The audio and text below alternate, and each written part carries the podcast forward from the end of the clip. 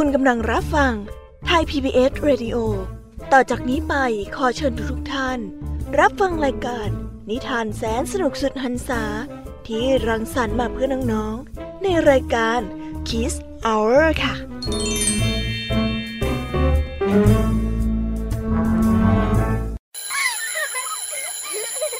โรงเรียนเลิกแล้วกลับบ้านพร้อมกับรายการ Kids Hours โดยวัญญาชยโย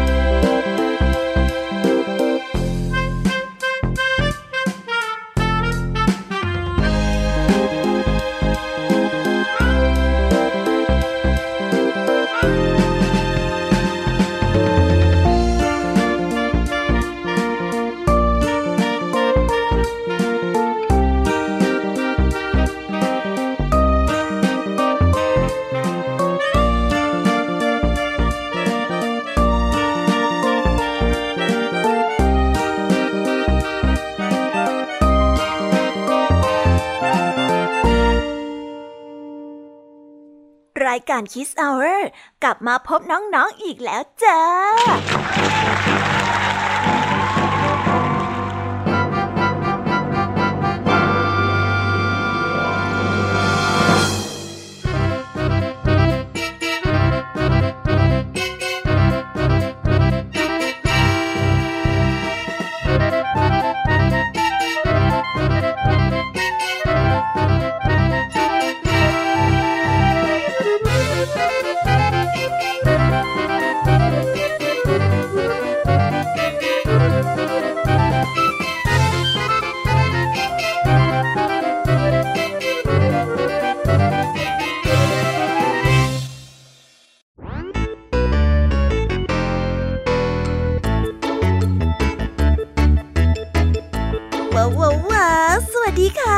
การคิสเวอร์กลับมาอีกแล้ว สวัสดีน้องๆที่น่ารักทุกๆคนนะคะ พี่ยามีเนี่ยได้กลับมาบ่วนจินตนาการของน้องๆกันอีกแล้วค่ะ โดยที่วันนี้พี่ยามีกับพองเพื่อน ก็ได้นำนิทานสนุกๆมาเล่าให้กับน้องๆได้ฟัง เพื่อพาน้องๆนั้นไปตะลุยกันในโลกแห่งจินตนาการกันอย่างสนุกสนานนั่นเองน้องๆ หลายคนคงอยากจะฟังนิทานกันแล้วใช่ไหมล่ะคะ นิทานที่พวกพี่ได้เตรียมมานั้น จะมีนิทานเรื่องอะไรกันบ้าง เดี๋ยวพี่ยามีขอบอกกันเกริ่นไว้ก่อนนะคะพอให้เรียงน้ำย่อยกันไว้ก่อนนะ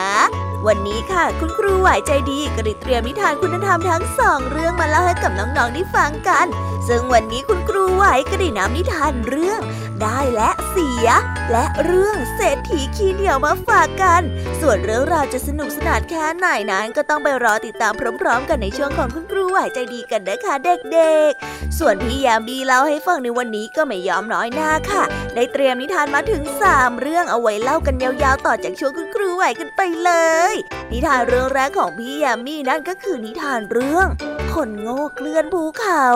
ต่อกันด้วยนิทานเรื่อง สิ่งเติมเต็มและและปิดท้ายด้วยเรื่อง บุคคลที่ควรกราบนั่นเอง นิทานทั้งสามเรื่องของพี่ยามีในวันนี้ พี่ยามีขอการันตีเลยค่ะว่า สนุกอย่างแน่นอนค่ะ วันนี้นะคะลุงทองดีกับเจ้าจ้อยก็ได้เตรียมนิทานสุภาษิตมาฝากพวกเรากันอีกเช่นเคย ซึ่งในวันนี้มากับสำนวนที่ว่า ขนทรายเข้าวัด เรื่องราวและความหมายของคำคำนี้จะเป็นอย่างไร ต้องไว้ไปรอฟังกันในช่วงนิทานสุภาษิตกันนะคะ และปิดท้ายกับนิทานของพี่เด็กดี ซึ่งวันนี้พี่เด็กดีเองก็ได้เตรียมนิทานเรื่องของขวัญวันเกิดของแม่มาเล่าให้กับพวกเราได้ฟังกัน ในช่วงนิทานของพี่เด็กดีนั่นเองค่ะ ฟังจากชื่อเรื่องนิทานแล้วท่าทางดูน่าฟังถึงนั้นเลยนะคะเนี่ยงั้นพี่ยามีไม่รอช้าแล้วนะ ขออนุญาตส่งต่อน้องๆ ให้ไปพบกับคุณครูไหวในช่วงแรกกันเลยดีกว่าค่ะ งั้นตอนนี้เราไปหาคุณครูไหวกันเลย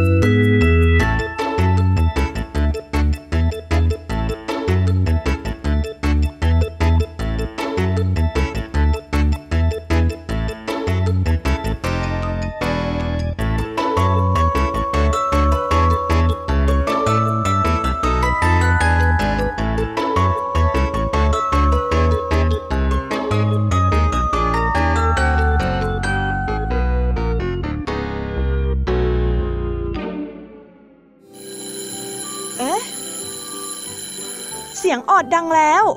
อุ้ยต้องไปเข้าเรียนแล้วล่ะค่ะ ไม่รอช้า เราไปหาคู่ไหวกันเถอะ ไปกันเลย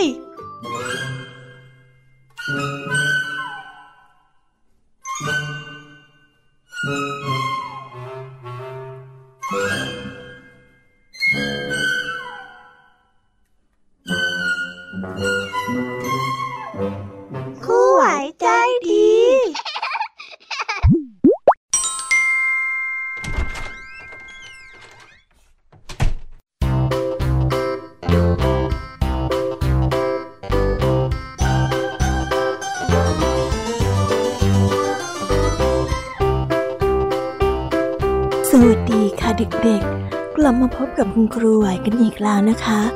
วันนี้คุณครูไหวมีนิทานมาเล่าให้ฟังสองเรื่อง ซึ่งนิทานเรื่องแรกของคุณครูไหวนั้นก็คือเรื่อง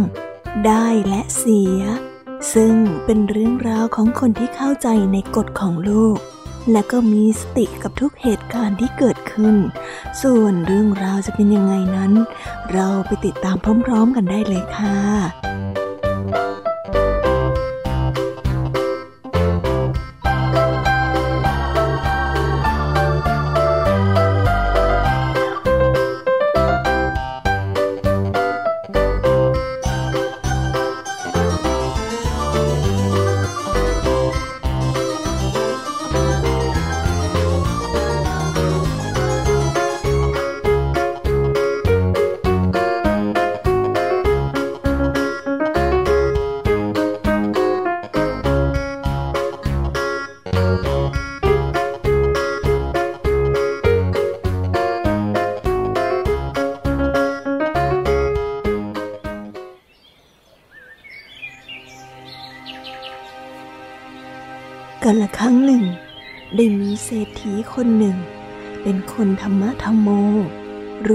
ธรรมชาติเป็นอย่างดี แต่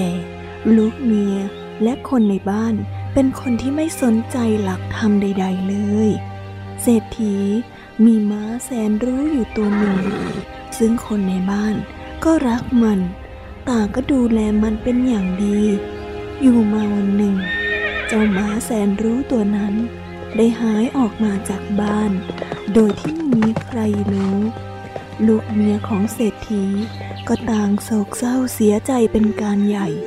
เศรษฐีจึงปลอบลูกปลอบเมียว่า สงบใจกันเถิดนะ เรื่องได้เรื่องเสียนะั้นมันเป็นเรื่องธรรมดา ให้คิดซะว่า ตอนที่ได้มามานั้น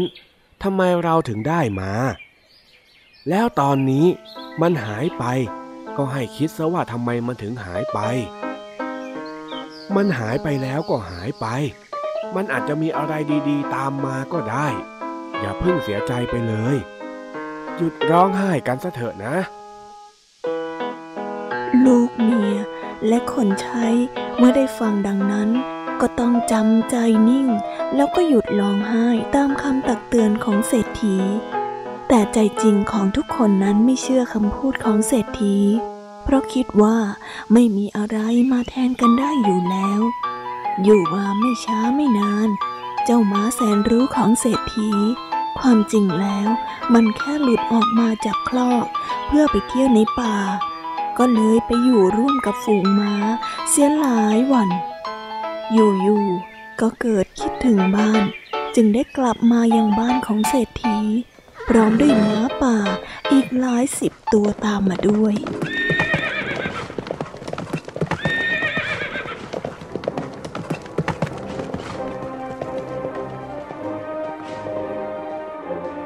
ฝ่ายลูกเมียของเศรษฐี และคนรับใช้ เมื่อได้เห็นม้าป่าหลายสิบตัว มาที่บ้านก็ต่างดีอกดีใจกันมาก ไปขอร้องให้เศรษฐีทำบุญรับขวัญมา ท่านเศรษฐีก็ได้ปลามว่า อย่าเพิ่งดีใจกันนักเลย ตอนม้าหายไปก็เสียใจกันยกใหญ่ ตอนนี้เราได้ม้ามาหลายตัว แต่ต่อไป เราจะเสียอะไรไปอีกก็ไม่รู้ เวลาได้อะไรมา ก็อย่าแสดงอาการจนเกินไป การแสดงอาการดีใจง่ายๆ หรือเสียใจง่ายๆ ไม่ใช่หลักการของคนฉลาด มันเป็นหลักการของคนเบาปัญญารู้ไหม ฉะนั้น พวกเจ้า นิ่งๆไว้ก่อนจะดีกว่า เมื่อได้ฟังดังนั้น ลูกเมียก็จำใจงดการฉลองรับขวัญม้า และต่อมาไม่นานนักลูกชายของเศรษฐี ซึ่งเป็นลูกชายคนเดียว ก็ได้เกิดอยากขี่ม้าขึ้นมา แต่ครั้งนี้ เขาไม่อยากจะขี่ม้าตัวเก่า เพราะว่าขี่จนชินแล้ว เลยอยากจะลองขี่ม้าตัวใหม่ ซึ่งตามม้าแสนรู้มาจากในป่า ลูกชายเศรษฐีก็กระโดดขึ้นหลังม้า ซึ่งไม่เคยฝึกมาก่อน ม้าก็ได้สะดุ้งตกใจ ลอดเข้าใต้ถุนบ้าน ลูกชายเศรษฐีได้หัวฟาดกับเสา จนหัวล้างข้างแตก ตอนที่ม้าลอดเข้าไปในใต้ถุนบ้าน เขาก็ได้เกิดแข้งขาหักถึงกับร่างกายพิการ ภรรยาของเศรษฐีแล้วก็ทุกคนในบ้าน ก็เสียอกเสียใจกันเป็นการใหญ่ เศรษฐีเลยห้ามปรามคนทั้งหลายให้ทราบว่า เห็นไหม ข้าเคยบอกแล้ว ว่าเมื่อเราได้ม้ามาแล้วนั้น ก็อาจจะส่งผลเสียอะไรต่อไปอีก ตอนนี้เราก็เสียลูก เพราะลูกพิการ แต่ก็อย่าไปเสียใจอะไรยั่งยืนเลย ต่อไปอาจจะมีเรื่องอะไรที่เราคาดไม่ถึงก็ได้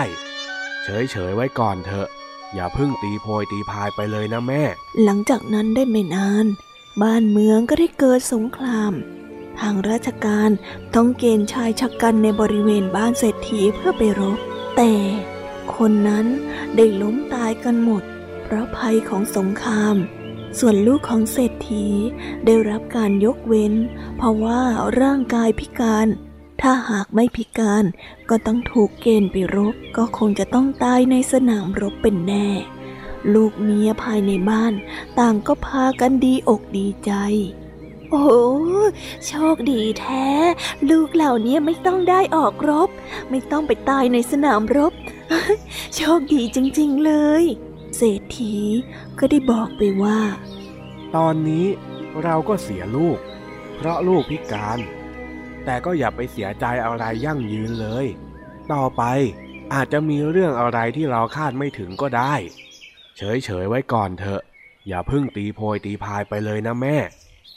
และแล้วก็เป็นจริงอย่างที่เศรษฐีนั้นคาดไว้ ทางการแจ้งมาว่า เศรษฐีมีลูกพิการจึงไม่สามารถช่วยเหลือราชการหรือบ้านเมืองได้ แต่ว่ามีม้าอยู่หลายตัว ทางการจึงขอม้าของเศรษฐีไปทั้งหมด เพื่อที่จะเอาไปใช้ในสนามสงคราม ลูกเมียของเศรษฐี ต่างก็พากันเสียใจ แล้วก็เสียดายม้า ขอร้องเศรษฐีว่า ม้าทั้งหมดยกให้ทางการ แต่ขอให้เก็บม้าแสนรู้ไว้ตัวหนึ่งแล้วกัน เศรษฐีเลยบอกให้ลูกเมีย และคนในบ้านว่า อย่าขอเก็บม้าตัวนี้ไว้เลย มันทำให้เราดีใจเสียใจมาตั้งกี่ครั้งแล้ว ถ้าเราให้ม้าเขาไป ก็จะได้เริ่มชีวิตใหม่กันสักที ปล่อยมันไปเถอะ แล้วเรามาเริ่มชีวิตใหม่กันนะ มันคงจะยังไม่สายเกินไปหรอก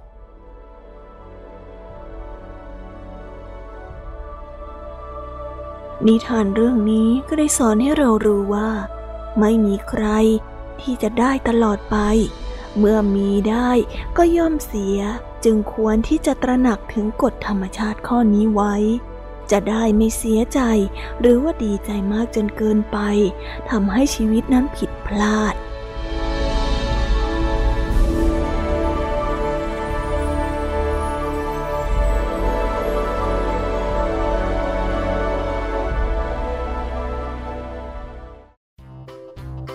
ก็ได้จบไปแล้วนะคะสำหรับนิทานเรื่องแรกของคุณครูไหว ยังไงกันบ้างสนุกกันไหมเอ่ยอ่างั้นเราไปต่อกันในนิทานเรื่องที่สองกันเลยนะคะ ในนิทานเรื่องที่สองนี้ คุณครูไหว ขอเสนอนิทานเรื่อง เศรษฐีขี้เหนียว เรื่องราวจะเป็นยังไง จะสนุกสนานมากแค่ไหนนั้น เราไปฟังกันได้เลยค่ะ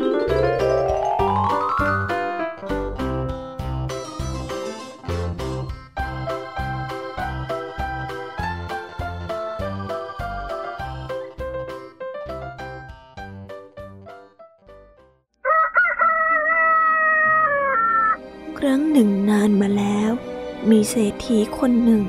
เป็นคนที่ขี้เหนียวมากๆ เศรษฐีนี้มีบ้านหลังใหญ่ มีพื้นที่บริเวณบ้านมากมายหลายไร่ เศรษฐีให้คนใช้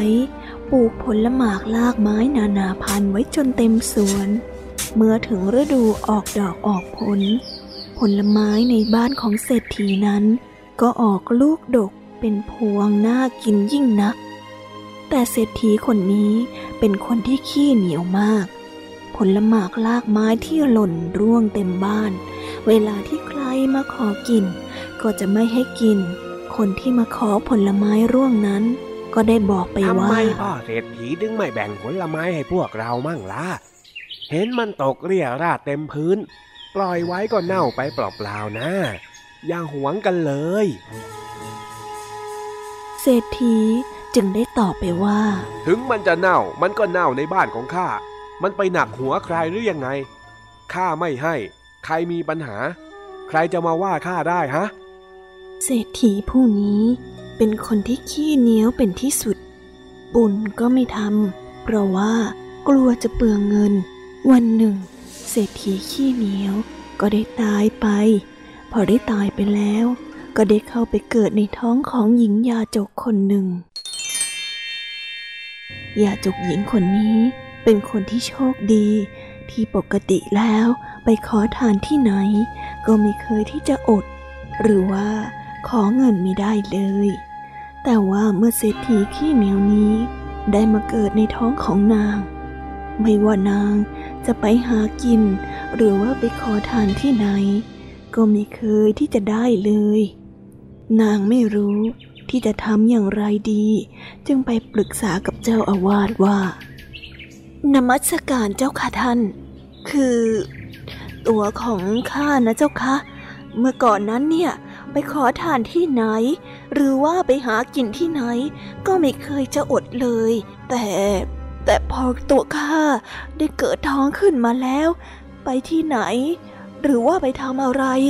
มันก็ไม่ได้เลยเจ้าค่ะ อยู่อย่างอดอดอยากอยาก ข้าอยากรู้ว่า มันเพราะอะไรหรือเจ้าคะ พระก็ได้ตรวจดูดวงชะตาของนาง แล้วก็ได้พูดว่า โอ้นี่แม่หญิง เศรษฐีขี้เหนียวนั้น ได้ตายแล้วมาเกิดในท้องของแม่หญิงน่ะ เลยทำให้เกิดผลที่เป็นอยู่อย่างนี้ ที่เป็นแบบนี้ก็เพราะไม่มีใครอุทิศส่วนบุญส่วนกุศลให้กับเขาเลย แม่หญิงเองก็ต้องหมั่นทำบุญเยอะๆ เพื่อที่จะลดความยากลำบากให้กับตัวเองและลูกในท้องนะ หลังจากนั้น นางยาจกก็ได้ทำตามคำแนะนำของเจ้าอาวาสขอทานแบ่งเงินทำบุญตามกำหนดของนาง จากนั้นที่อดอดอยากอยากก็ค่อยๆ ดีขึ้นเรื่อยๆ จนนางนั้นพออยู่พอกิน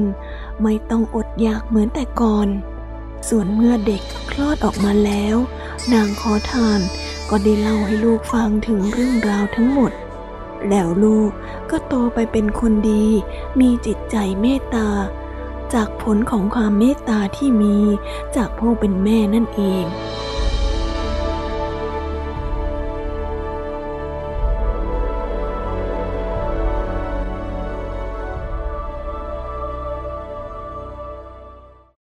แล้วก็ได้จบกันไปเป็นที่เรียบร้อยแล้วนะคะสำหรับนิทานทั้งสองเรื่องของครูไหว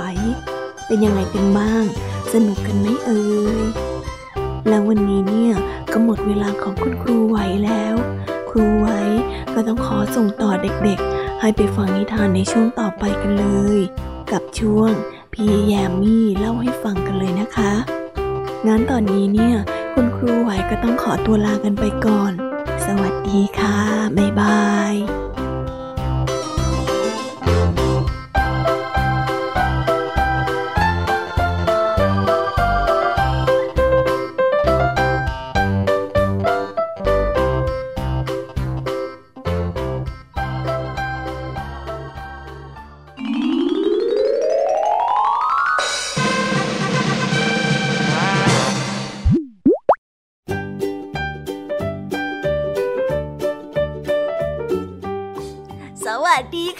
น้องๆ สวัสดีกันอีกรอบ กลับมาพบกับพี่ยามีในช่วง พี่ยามีเล่าให้ฟังกันอีกแล้ว นิทานเรื่องแรกของพี่ยามีในวันนี้ เป็นเรื่องราวของความซื่อสัตย์ค่ะ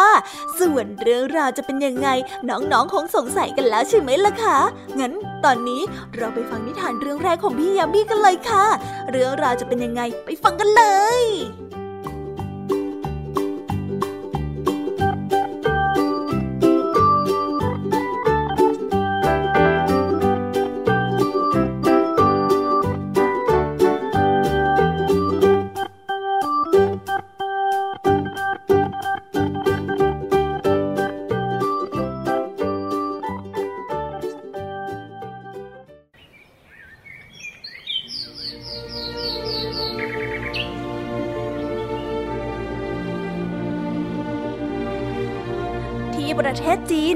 วิวทิวทัศน์ที่งดงามจับตาแห่งหนึ่ง คือริมฝั่งแม่น้ำหาน ที่มีภูเขาทอดขนาดสองลูก ได้แก่ภูเขาไทหางกับภูเขาหว่างหู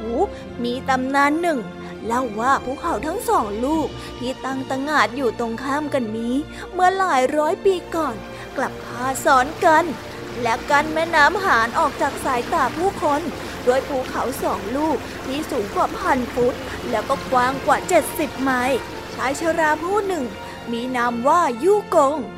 อาศัยอยู่หลังภูเขาทั้งสองลูกที่กลางซ้อนกันอยู่ เขาได้ตื่นเช้ามาในวันที่มีอายุใกล้ครบร้อยปี แล้วก็ได้หันหน้ามองออกไปนอกหน้าต่าง เอภูเขาสองลูกนั้น บทบังทัศนียภาพของแม่น้ำนี้เสียจริง ลูกกงรำพึงกับภรรยา นางได้หัวเราะ แล้วก็ได้กล่าวด้วยน้ำเสียงที่ดูแข็งว่า โอ้แล้วชายชาราที่ไม่มีเรี่ยวแรงที่จะเดินอย่างท่าน จะไปทำอะไรได้ฮะข้าแก่มากแล้ว แถมยังใกล้ตายเต็มทน แต่ข้ายังอยากเดินไปทางแม่น้ำหาน โดยที่ไม่ต้องปีนป่าย หรือเดินอ้อมภูเขาสองลูกที่ขวางอยู่ข้างหน้า ข้าอยากจะให้พวกเรา ช่วยกันเคลื่อนภูเขาออกไปให้พ้นทางจะได้หรือไม่ยู่กงพยักหน้า แล้วก็ได้เรียกลูกหลานมารวมตัวกัน เพื่อบอกกล่าวและเล่าให้ฟังว่า ถ้าข้าตายไปข้ามอบให้เจ้า เป็นคนขนดินจากภูเขา ไปทิ้งที่ทะเลลงเรื่อยๆ เมื่อเจ้าตาย เจ้าก็จงมอบงานนี้ส่งต่อให้กับลูกหลานของเจ้านะ ลูกหลานของยูกงที่มารวมตัวกันมีเกือบทั้งหมู่บ้านเด็กชายหลายคนมีความรักและศรัทธาต่อชายชรา ต่างก็ขันอาสาและได้เต็มใจร่วมมือกันเต็มที่ ภรรยาของยูกง เริ่มปวดหัวกับความเชื่อนั้น จึงได้พูดไปว่า ภูเขาไท่หางกับวางหู อยู่บนโลกนี้มานาน โลกให้กำเนิดภูเขาทั้งสองลูกนี้ขึ้นมา พวกเจ้าจะยกภูเขาไปตั้งตรงไหน แล้วจะไปทิ้งมันลงใต้ทะเลครับ เด็กชายคนหนึ่งได้ตอบลูกหลานอีกหลายคนก็ได้พยักหน้าพร้อมกันและก็ทำตาม ยูกงสั่งเสียไว้ และลูกหลานของยูกงก็พยักหน้าอย่างแข่งขัน ภรรยาของเขาได้สายหน้าและระอาใจ เอาแต่นึกว่า สามีของข้าช่างคิดอะไรที่โง่เขาเช่นนี้ เด็กหนุ่มเด็กชายไม่ฟังเสียงของภรรยายูกง และชาวบ้านกลุ่มอื่นที่หัวเราะเยาะระหว่างทางการเดินขึ้นลงยูกงได้รับสมญานามว่า คนโง่เคลื่อนภูเขา เขาและพักพวก ก็มีได้นำพา ต่างก็ได้ก้มหน้าก้มตา ช่วยกันตัดต้นไม้บนภูเขาขนต้นไม้ ขนดินบนภูเขา ไปทิ้งลงทะเล วันแล้ววันเล่าเทวดาอารักษ์บนภูเขา ก็โดนเบียดเบียน จึงได้ร้องเรียนไปยังเทพเจ้าคุณเขาเทพเจ้าแห่งคุณเขาต้องลงมาดูกิจการของยู่กงด้วยตนเอง เทพเจ้าแห่งขุนเขา เขาได้พูดพลางก้มหน้ามองภูเขาที่เปรียบเหมือนร่างกายของตนเอง สักวันหนึ่ง คนเหล่านี้อาจจะขุดดินลงมาถึงปลายเท้าข้าก็เป็นได้ ไม่ว่าจะอย่างไร คนพวกนี้ไม่เลิกล้มความตั้งใจเป็นแน่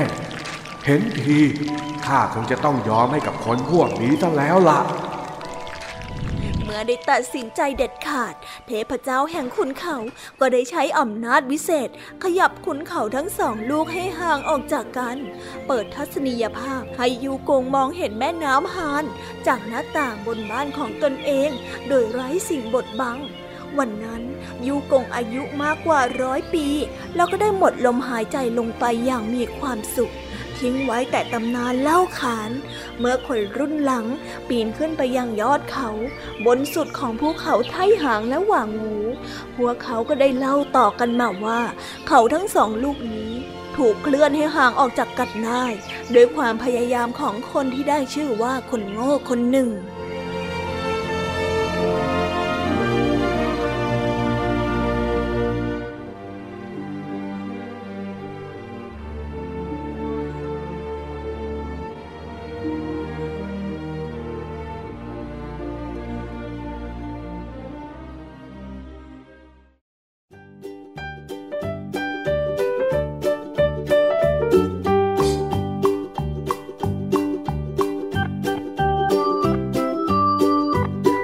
แล้วก็ได้จบกันไปแล้วนะคะสำหรับนิทานเรื่องแรกของพี่ยามีเป็นยังไงกันบ้างคะสนุกกันไหมเอ่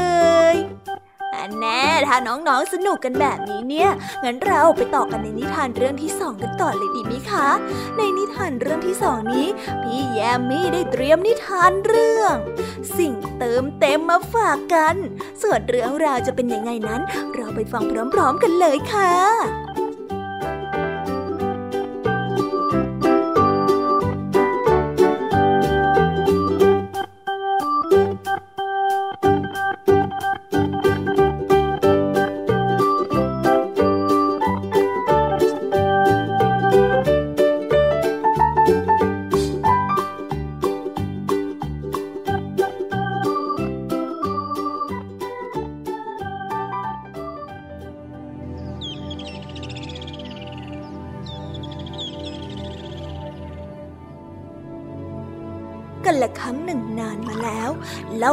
ว่าเจ้าของบ้านคนหนึ่ง เป็นบุคคลที่น่าเคารพยกย่อง เขามีลูกไว้สืบสกุลทั้งสิ้นสามคน ผู้เป็นบิดาได้ส่งเสียให้ลูกชายสองคน ได้ร่ำเรียนให้สูงที่สุด แล้วก็ทนุถนอมลูกสาวคนเล็กไว้ เพื่อพูดคุยหยอกเย้า หาครูมาสอน เพียงการร้องเพลงและการเล่นดนตรีไปวันๆนานวันเข้า เจ้าของบ้านก็ได้เริ่มแก่ชราลง และก็ได้ผจญกับโรคภัย จนใกล้วาระสุดท้ายของชีวิตชายชราคิดหาหนทางคัดเลือกเจ้าของคฤหาสน์คนต่อไป เอาไว้ในใจแล้ว จากนั้นเขาก็ได้เรียกลูกทั้งสามเข้ามาสั่งเสีย แล้วก็ได้ถามลูกๆว่า แม้ว่าพ่อจะตายแล้ว พวกเจ้าจะยังช่วยเติมเต็มคฤหาสน์แห่งนี้ต่อไปได้หรือไม่ ลูกชายคนแรก ผู้สูงส่งด้วยการศึกษาก็ได้ตอบพ่อไปว่า อย่ากังวลไปเลยครับ ผมจะใช้วิชาความรู้ หาหนทางเอามาจนได้ ส่วนลูกชายคนที่สองได้ตอบเช่นเดียวกันว่า อย่ากังวลไปเลยครับพ่อ ผมก็ทำได้เหมือนกันส่วนลูกสาวคนที่สามได้ยิ้มละไม ก้มลงจุ่มพิษแก้มพ่อ อย่ากังวลไปเลยค่ะพ่อ หนูจะดูแลพี่ๆทั้งสองเอง มื่อเจ้าของคฤหาสน์ได้เสียชีวิตลงทนายประจำตระกูลก็ได้เปิดพินัยกรรม เพื่อหาเจ้าของคฤหาสน์คนต่อไป จึงได้พบว่าผู้ที่เป็นบิดาได้มอบเงินให้แก่ลูกแต่ละคนเพียงแค่หนึ่งปอนด์เท่านั้น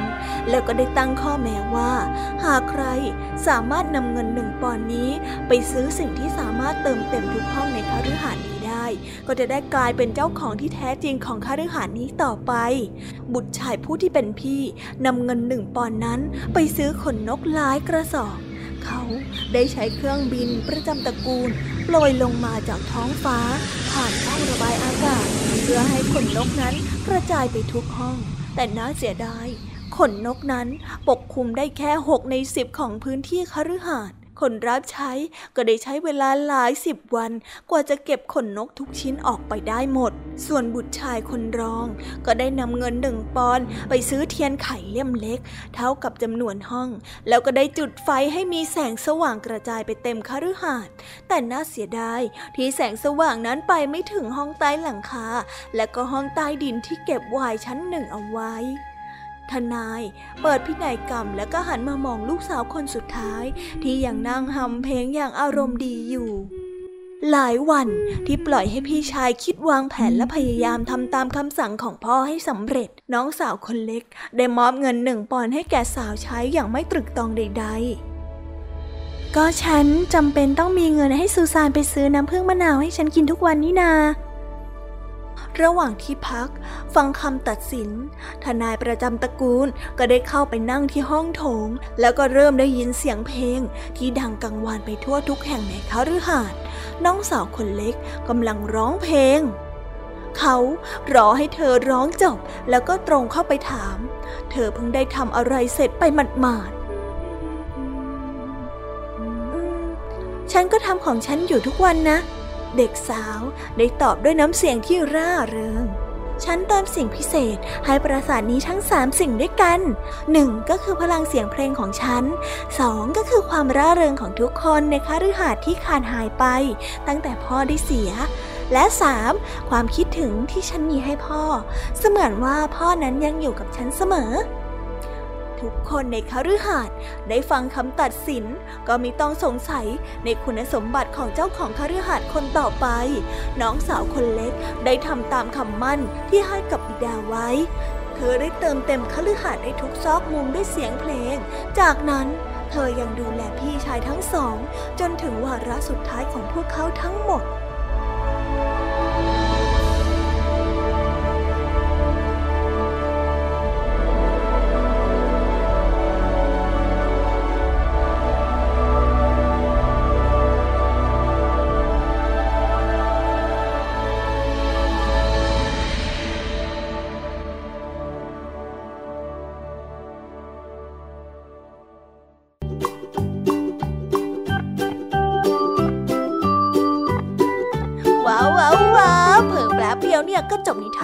านของพี่ยามีในเรื่องที่สองกันไปแล้วนะคะ เป็นยังไงกันบ้างคะน้องๆ สนุกกันไหมเอ่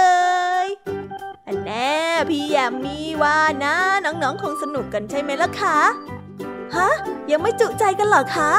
อันแน่ถ้ายังไม่จุใจเนี่ย งั้นเราไปต่อกันในนิทานเรื่องที่สามของพี่ยมมี่กันต่อเลยดีกว่าไหมคะ ในนิทานเรื่องที่สามของพี่ยมมี่นี้ พี่ยมมี่ขอเสนอนิทานเรื่อง บุคคลที่ควรกราบ เรื่องราวจะเป็นยังไง เราไปฟังกันเลยค่ะ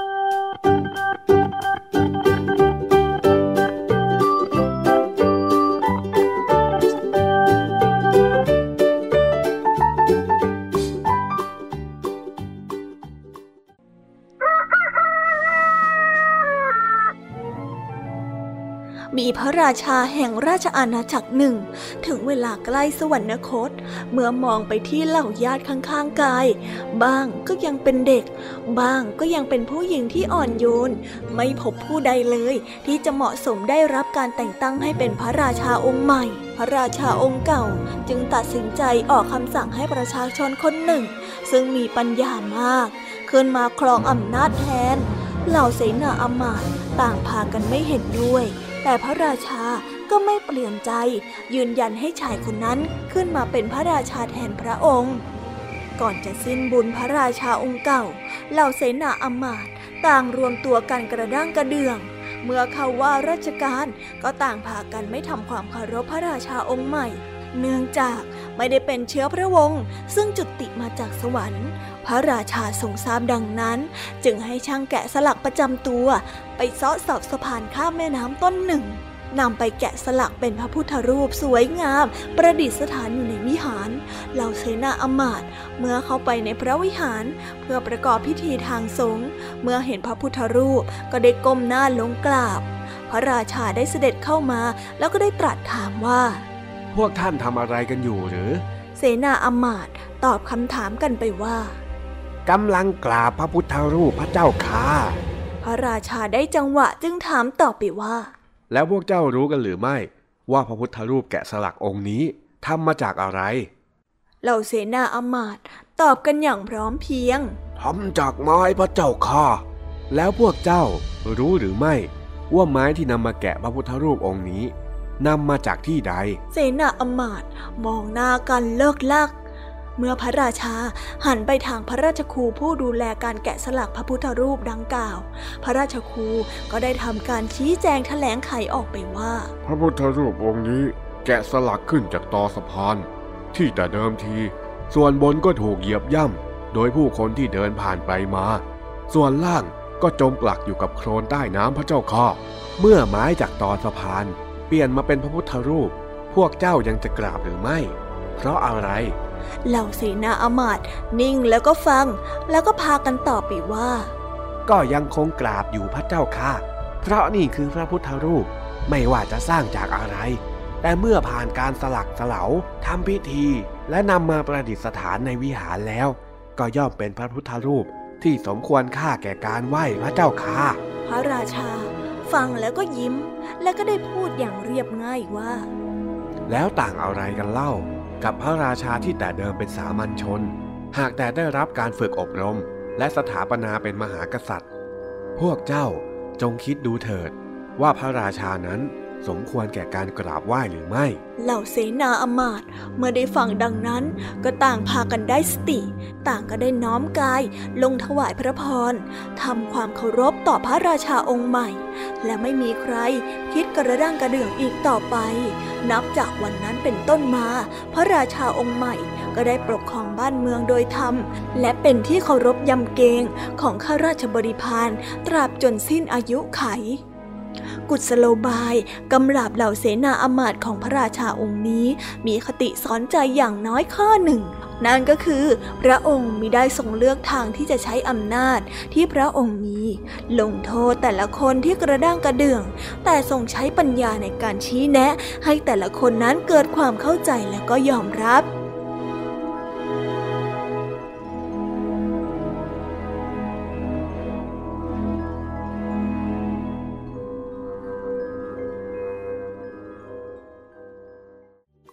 แล้วก็ได้จบกันไปเป็นที่เรียบร้อยแล้วนะคะสำหรับนิทานของพี่ยามีทั้งสามเรื่อง เป็นยังไงกันบ้างคะน้องๆ สนุกกันไหมเอ่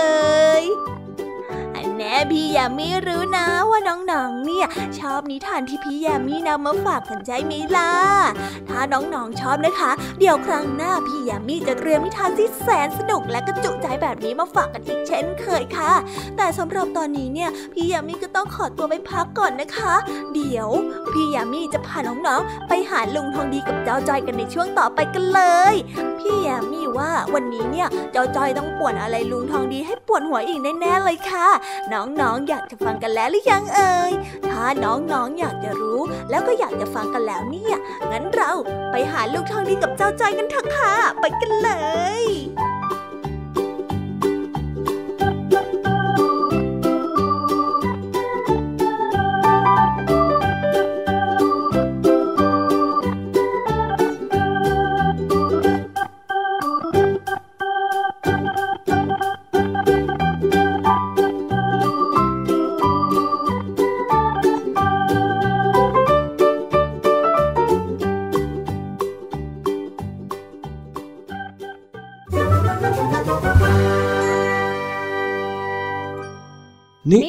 สุภาษิต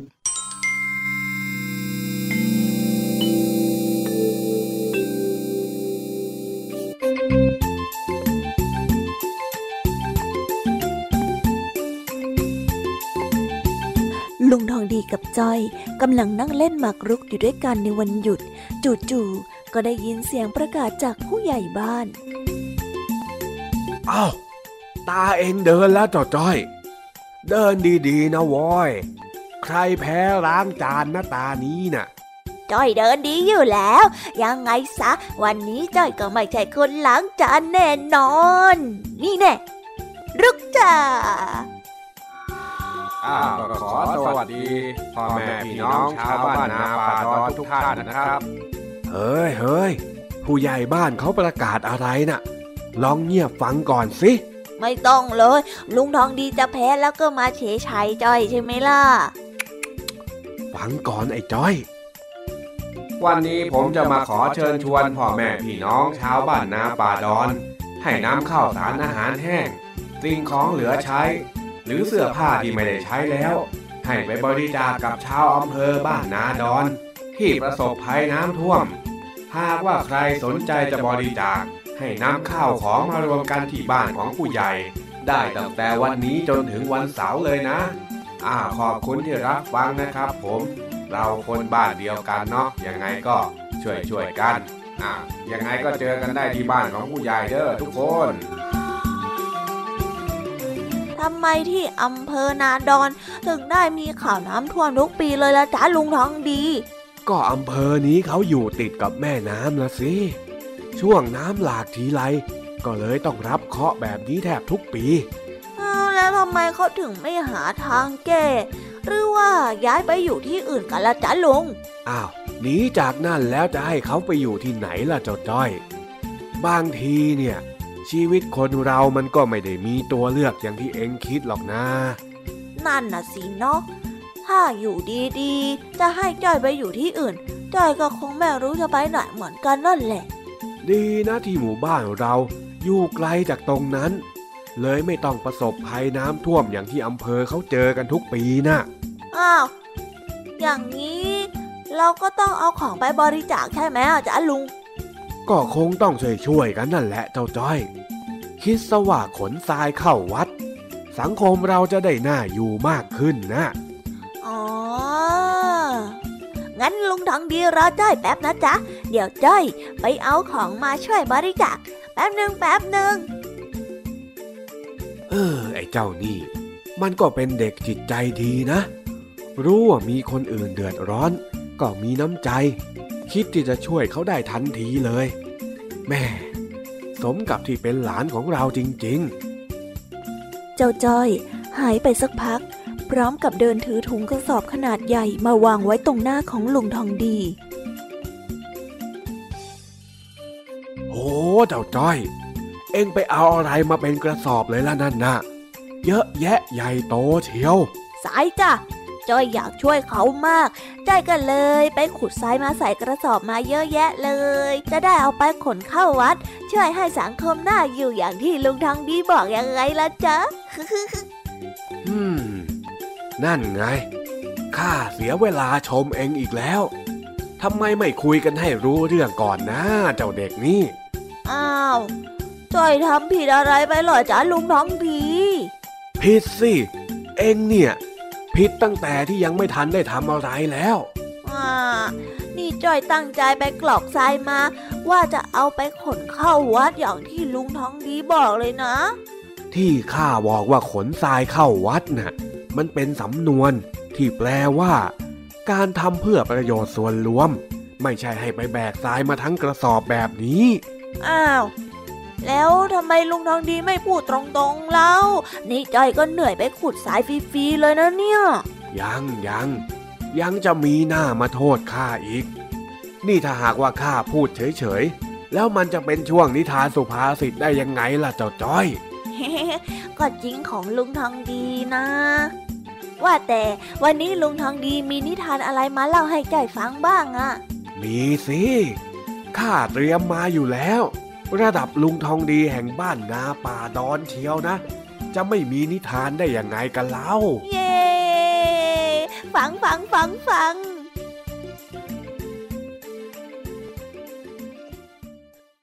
ในสมัยก่อน มีชาวบ้านคนหนึ่ง เป็นคนเข็นใจยากไร้ หาเช้ากินค่ำเลี้ยงชีวิตโดยการรับจ้างตัดฟืนขาย แต่ว่าเป็นคนดีมีศีลธรรม จึงเป็นที่รักของชาวบ้านคนอื่นๆ วันนี้ชาวบ้านผู้นั้นได้เดินออกจากบ้านไปสู่กลางป่าแห่งหนึ่ง ที่มีลำธารไหลผ่าน แถมยังมีหาดทรายขาวงดงามนัก เขารู้สึกอยากจะทำบุญ จึงได้เอาทรายมาก่อเป็นเจดีย์แล้วก็ฉีกเสื้อที่ตนสวมใส่อยู่นั้น มาทำเป็นยอดธง แล้วปักลงบนพระเจดีย์ทราย แถมยังตั้งอธิษฐานต่อด้วยว่า ด้วยอำนาจบุญกรรมกุศลที่เขาก่อทรายในครั้งนี้ ขอให้เขามีความสุข และเกิดความสงบร่มเย็นด้วยเถิด หลังจากนั้นเขาก็ได้รับพร และได้บอกต่อกับชาวบ้านคนอื่นๆ ชาวบ้านคนอื่นๆ ก็ไปทำตาม แล้วจึงเกิดเป็นประเพณีขนทรายเข้าวัด ที่เป็นการนำทรายไปถวายให้พระสงฆ์ได้ใช้ในการส่วนรวม เช่นนำไปสร้างโบสถ์แล้วก็ถมทางยังไงล่ะเจ้าจ้อย อ๋อ อย่างนี้นี่เอง สำนวนไทยนี่บางทีก็เหมือนกับคำพูดธรรมดาธรรมดา ถ้าไม่รู้ว่าเป็นสำนวน จ้อยก็คงเข้าใจผิดไปตลอดเลยนะเนี่ย เออ เข้าใจสมัยอะ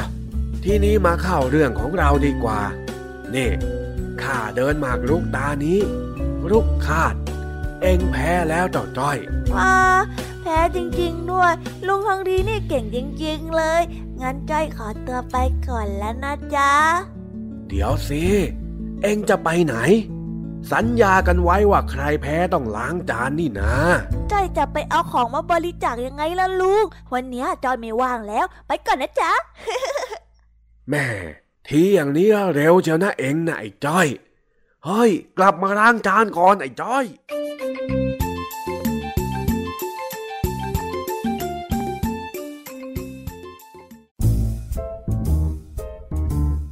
นิทานเด็กดี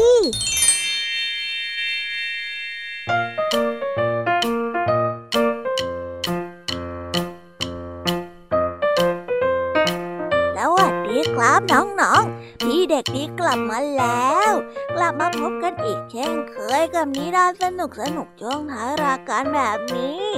อันนี้พี่เด็กดีก็ได้มีนิทานที่เกี่ยวกับความรักของลูกที่มีต่อแม่มาฝากกัน ในชื่อเรื่องว่า ของขวัญวันเกิดของแม่ น้องๆอยากจะฟังกันแล้วหรือยังเอ่ย ว่าเรื่องราวจะเป็นอย่างไง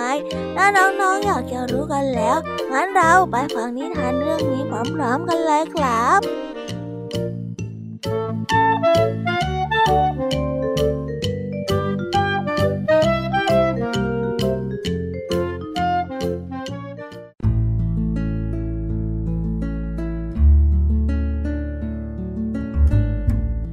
มาแล้ว มีเด็กหญิงคนหนึ่ง ชื่อว่าน้องหญิง เธอเป็นเด็กที่น่ารักมาก เชื่อฟังคำสั่งสอนของบิดามารดา เมื่อถึงวันเกิดของแม่ น้องหญิงก็คิดจะหาของขวัญวันเกิดให้กับแม่ของเธอ เธอคิดอยู่นานก็ไม่รู้ว่าจะหาอะไร จึงจะถูกใจของแม่น้องหญิง น้องหญิงจึงตัดสินใจเดินทางออกไปนอกบ้านแต่เพียงลำพัง น้องหญิงเดินไปพบกับแม่ไก่ น้องหญิงถามแม่ไก่ว่า สวัสดีจ้าแม่ไก่ จะให้อะไรแก่ฉันเพื่อเป็นของขวัญวันเกิดของแม่ฉันได้ไหม กุ๊กกุ๊กกุ๊กโอ้ฉันให้ไข่ไก่เป็นของขวัญก็แล้วกันนะจ๊ะ น้องหญิงก็ได้บอกไปว่า แม่ของฉันมีไข่ไก่แล้ว ขอบคุณมากค่ะ เมื่อเดินไปเรื่อยๆ น้องหญิงก็ได้พบกับแกะ จึงได้ถามแกะอีกว่า สวัสดีจ้าคุณแกะ คุณแกะมีอะไรจะให้ฉันเป็นของขวัญของแม่หรือเปล่าจ๊ะ ฉันจะให้ขนเพื่อไปทอเป็นผ้าห่มให้แม่เธอก็แล้วกันนะ แล้วแกะได้ตอบ แล้วน้องหญิงก็ได้ตอบไปว่า มากมากๆนะคะ แต่ว่าแม่มีผ้าห่มแล้ว แล้วน้องหญิงก็ได้เดินทางไปหาคุณหมีขณะที่น้องหญิงเดินทางอยู่นั้น น้องหญิงก็ได้ยินเสียงพูดขึ้นมาว่ากำลังจะหาของขวัญให้แม่อยู่เหรอ ฉันคิดว่าพอจะช่วยเธอได้นะ เมื่อน้องหญิงได้ยินเสียงพูดนั้น ก็รู้สึกกลัวมาก เพราะว่าตอนนั้นใกล้จะมืดแล้ว น้องหญิงก็พูดว่าอืมนั่น เป็นเสียงของใครเหรอจ๊ะ เสียงนั้นไม่ได้ตอบกลับมาทันใด ทันใดนั่นเองก็มีบางสิ่งบินมาอยู่ใกล้ๆศีรษะของน้องหญิง เธอได้ตกใจมากจึงร้องกรีดลั่น และก็ได้หันไปดู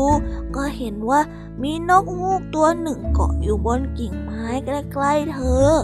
นกฮูกก็ได้บอกเธอไปว่า ไม่ต้องกลัวนะ ฉันจะบอกให้ว่าเธอควรจะให้อะไรเป็นของขวัญของแม่เธอดี แล้วนกฮูกก็บินกระซิบบอกกับน้องหญิงที่หู เมื่อน้องหญิงได้ฟังก็ดีใจมากขอบคุณมากแม่นะจ๊ะคุณนกฮูกขอบคุณจ้า แล้วเธอก็วิ่งกลับไปหาพ่อกับแม่ พอไปถึงบ้าน น้องหญิงก็ได้ถามแม่ว่า แม่ แม่รู้หรือเปล่าจ๊ะว่าหนูไปทำอะไร เป็นของขวัญวันเกิดของแม่มาแม่ไม่รู้หรอกจ้ะว่าหนูออกไปทำอะไร แล้วน้องหญิงออกนอกบ้านไปพบอะไรมาบ้างละจ๊ะแม่ก็ได้ถามน้องหญิงไป น้องหญิงก็ได้เล่าเรื่องราวให้แม่ฟัง แม่ก็ได้ถ่าย ว่า ไข่ไก่ใช่ไหมจ๊ะไม่ใช่จ้ะน้องหญิงก็ได้ตอบไปว่า หรือเป็นผ้าห่มเอ่ยผิดจ้ะแม่ก็ได้ทายเท่าไหร่ ก็ทายไม่ถูก แม่เข้ามาใกล้ๆน้องหญิงสิจ๊ะแล้วหนูจะบอกให้ แล้วน้องหญิง ก็กอดแม่แล้วก็บอกว่าสุขสันต์วันเกิดนะจ๊ะแม่ ขอให้แม่มีความสุขมากๆจ้ะแล้วหนูจะเป็นเด็กดีของแม่ตลอดไป แล้วน้องหญิง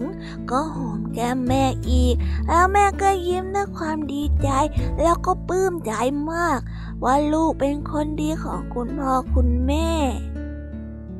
ก็ได้จบไปแล้วนะครับสำหรับนิทานของพี่เด็กดีที่ได้เตรียมมาเล่ากับน้องๆฟังกันในวันนี้ แม่ของน้องหญิงเนี่ย ดีใจสุดๆไปเลยนะครับ น้องหญิงก็เป็นเด็กที่ดีมากๆเช่นเดียวกันแหมแม่แต่พี่เด็กดีก็เสียดายมากๆเลยล่ะครับ ที่เวลาของพี่เด็กดีก็ได้หมดลงไปแล้ว เอาเป็นว่าไว้พบกันใหม่กับพี่เด็กดีในครั้งหน้า เอาเป็นว่าเรามาพบกันใหม่ในครั้งหน้านะครับสำหรับวันนี้พี่เด็กดีก็ต้องขอตัวลากันไปก่อนแล้วครับบายบายสวัสดีครับเป็นยังไงกันบ้างคะน้องๆสำหรับนิทานหลากหลายเรื่องราวที่ได้รับฟังกันไปในวันนี้ สนุกกันไหมเอ่ย หลากหลายเรื่องราวที่ได้นำมานี้ บางเรื่องก็มีข้อคิดสะกิดใจ บางเรื่องก็ให้ความสนุกสนานเพลิดเพลิน แล้วแต่ว่าน้องๆ จะฟังแล้วเห็นความสนุกในแง่มุมไหน ส่วนพี่ยามีแล้วก็พ่องเพื่อนเนี่ย ก็มีหน้าที่ในการนำมาเล่าส่งต่อให้กับน้องๆ เท่านั้นเองละค่ะ แล้ววันนี้นะคะ เราก็ได้ฟังนิทานกันไป จนมาถึงเวลาที่กำลังจะหมดลงอีกแล้ว รที่ฟังไม่ทัน หรือว่าฟังไม่ครบเนี่ย ก็สามารถไปย้อนฟังได้ที่เว็บไซต์ Thai PBS Radio หรือแอปพลิเคชัน Thai PBS Radio ได้นะ ถึงเวลาต้องกล่าวคำลาแล้วล่ะค่ะพี่ยามีก็ต้องคิดถึงน้องๆอีกแน่เลย แต่ไม่ต้องห่วงนะคะน้องๆพี่ยามีขอสัญญาว่า เราจะกลับมาพบกัน พร้อมกับนิทานแสนสนุกแบบนี้อีกแน่นอน น้องๆอย่าลืมนำข้อคิดดีๆ ที่ได้จากการรับฟังนิทานแสนสนุกของคุณครูไหวพี่แยามีลุงทองดี แล้วก็นิทานจากพี่เด็กดีในวันนี้ไปใช้กันด้วยนะคะ เอาไว้พบกันใหม่ในวันพรุ่งนี้นะสำหรับวันนี้พี่แยามีและรายการ Kiss Hour ก็ต้องขอตัวลากันไปก่อนแล้วล่ะค่ะพี่แยามีไปแล้วนะบายบาย